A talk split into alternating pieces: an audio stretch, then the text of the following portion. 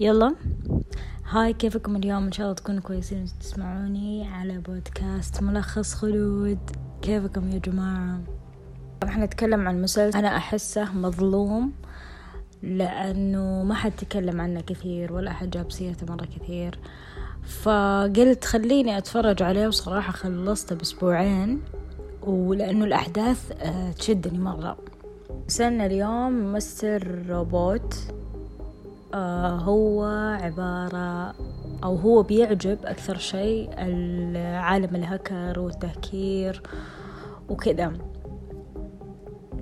المسلسل يتكلم عن شخص يعيش حياتين حياة موظف في الصباح في شركة وبطل وهكر بالليل بغرض نبيل. عنده اضطرابات نفسية ويشرب مخدرات ووساوس لكن الغريب إنه حينضم لمنظمة تهكر بإطاحة الاقتصاد العالمي. الأحداث في المسلسل آه، غريبة وحلوة وشيقة تخليك تشدك. وأنت قادر آه، تفوق, تفوق من الجلسة أو إنه تتنكد في الجلسة. لأنه طول الوقت أنت كذا يعني معاهم مشدود.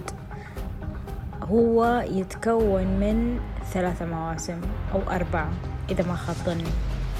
الموسم الأول يكاد أن يكون أقوى موسم أول كبداية في المسلسلات. يعني الموسم الأول خلاني يعني من جد أتحمس وشدني للنهاية. بالنسبة للموسم الثاني والثالث كانت المفاجآت آه، حلوة. والموسم الأخير كان آه، الأسطورة. كان آه، يربط بالماضي أكثر شيء. يعني الموسم الأول كان آه، يكمن في وجود خطة.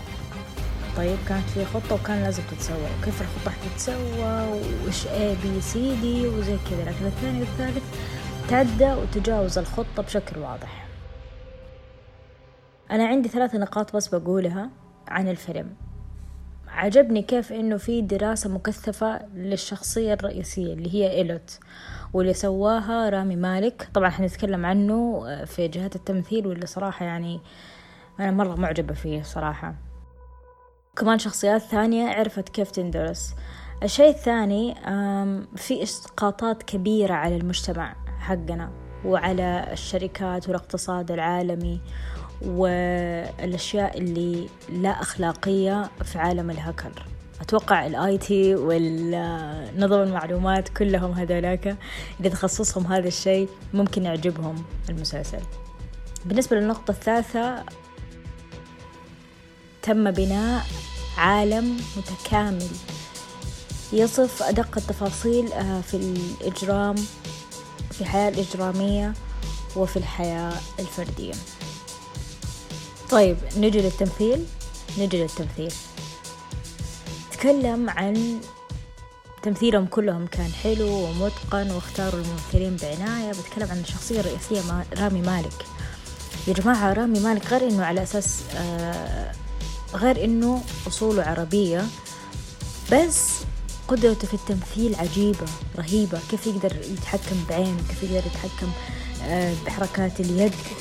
قدر يدخلني للشخصية بشكل كبير وفظيع. قدر يحسسني إنه أنا صدق أنا عايشة معاه. وحزني في بعض من اللحظات آه، أو اللقطات حزني إنه أنا يعني حزنت عليه على لحظات ضعفه على لحظات ال power حقته. ويستاهل الأوسكار اللي أخذه الصراحة والجولدن جلوب والجوائز وإيمي برايم وكلها كلها هذه الجوائز. يستاهلها الصراحة على الإتقان اللي سواه. بيورونا كمان عدة ممثلين بيعيشوا عدة وجوه وشخصيات وكيف الحياة معاهم وكيف العقد النفسية أثرت عليهم وكيف الحياة الاجتماعية السيئة أثرت عليهم. أنا عن نفسي صراحة أحب الشخصيات الشريرة. بالنسبة لي آه هذا الفيلم أو هذا هذا المسلسل كان ملغم. بالشخصيات الشريرة. صراحة يجينا مشهد يخليني أتعاطف ولا أحزن مع الشخصية الشريرة الصراحة. ولا يجيني مثلا شخصية كويسة أو طيبة يقول يطلع لي الجانب السيء فيها واللي أنا ما توقعته. كل العلاقات معقدة بين الشخصيات وفي ذا المسلسل لكن حواراتهم كانت حلوة وعجبتني و on point واللي عجبني فيه كمان نهاية المسلسل نهاية الحلقة sorry نهاية الحلقة يجيب لي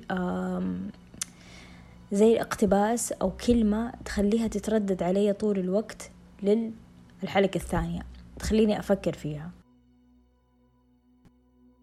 بصراحة أنا شايفة آراء ثانية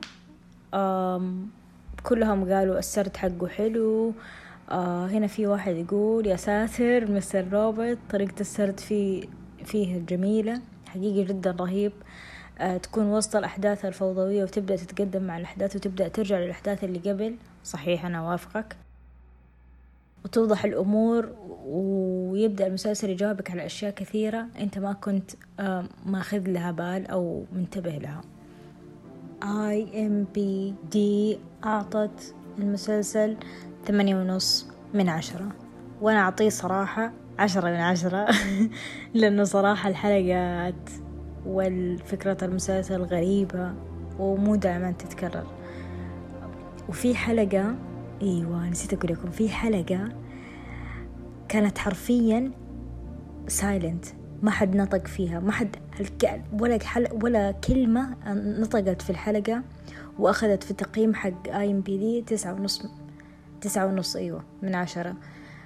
أتوقع كانت في season four أو season two ماني متذكرة بس كانت من أروع الحلقات في حياتي. كان الصمت يعبر عن أشياء كثيرة.